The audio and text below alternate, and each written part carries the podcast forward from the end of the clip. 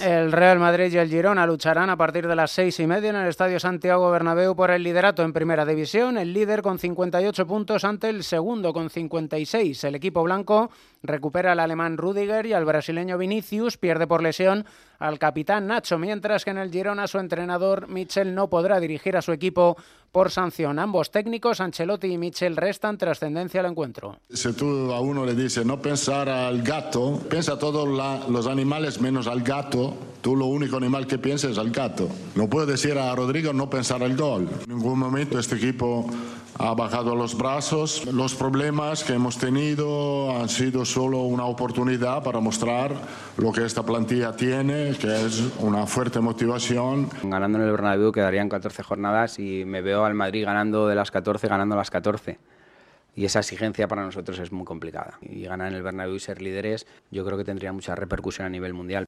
Es la vigésimo cuarta jornada en Primera División con otros tres partidos hoy por la permanencia a la vez Villarreal a partir de las dos, duelos por los puestos europeos, Real Sociedad Osasuna a las cuatro y cuarto y Las Palmas Valencia a las nueve. Finalizado Cádiz 0, Betis 2. En la Liga Endesa de Baloncesto, última jornada, la vigésimo segunda, antes del parón por la Copa del Rey y las ventanas de selecciones. Palencia, Gran Canaria, Obradoiro, Unicaja, Zaragoza, Tenerife y Andorra, Girona. Y mañana la selección española femenina de baloncesto se va a jugar su presencia en los Juegos Olímpicos de París.